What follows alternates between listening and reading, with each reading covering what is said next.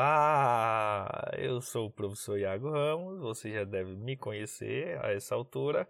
Seja bem-vindos ao Matematicast, o podcast que vai te apresentar a matemática de um jeitinho diferente. Matemática para quê?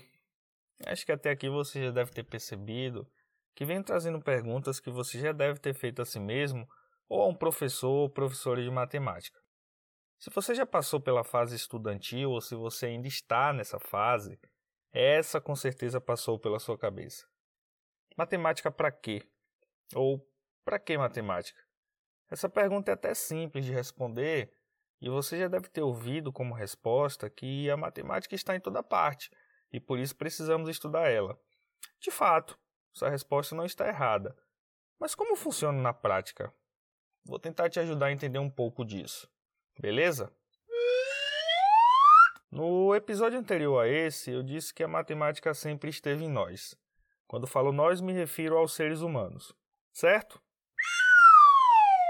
Outra coisa que comentei é que necessidades foram surgindo em situações das nossas vivências e essas necessidades fizeram com que a matemática que estava em nós fosse colocada para fora. Lembra da historinha sobre o processo de contagem? Pois bem, tudo isso fez e ainda faz parte do processo de evolução da humanidade, não apenas com a matemática, mas com a ciência de um modo geral. Tranquilo? Bom, uma coisa interessante é que a matemática não é só cálculos. Ah. Sim, exatamente. Você consegue imaginar algo que tenha matemática mas não tem cálculos? Pensa aí por alguns segundinhos. Vai lá. Conseguiu imaginar alguma coisa? Vamos pensar em duas situações bem simples. Dentro da cidade que você mora, quando você vai sair de casa para ir a um lugar que nunca foi, mesmo usando um GPS, sua mente faz uma busca de caminhos que você já passou e que te façam chegar nesse lugar com mais facilidade. Isso é matemática. Você está construindo um raciocínio dentro do que é localização.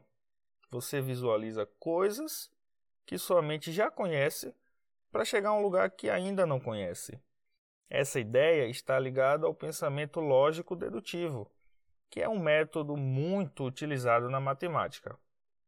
E quando você vai de casa para um lugar de sua rotina, como o trabalho ou a escola, é bem comum somente construir pares nesse caminho.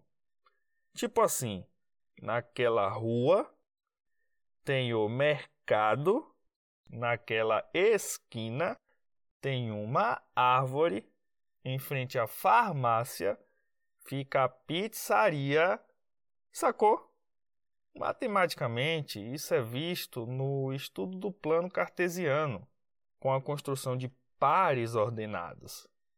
Responde uma coisa para mim. É... Teve cálculo? Não. Mas, ainda que tenha cálculos, antes dos cálculos, tem a construção do raciocínio, que já é a matemática. Então, com base em tudo que falei até aqui, matemática para quê?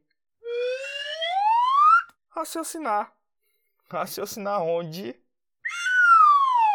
Em qualquer área da nossa vida que exigir de nós a capacidade de construção de um pensamento. Afinal, a matemática ela é minha, ela é sua, ela é patrimônio da humanidade. Ela é de todos e para todos. Vou me despedindo, nos encontramos no próximo episódio. Até mais!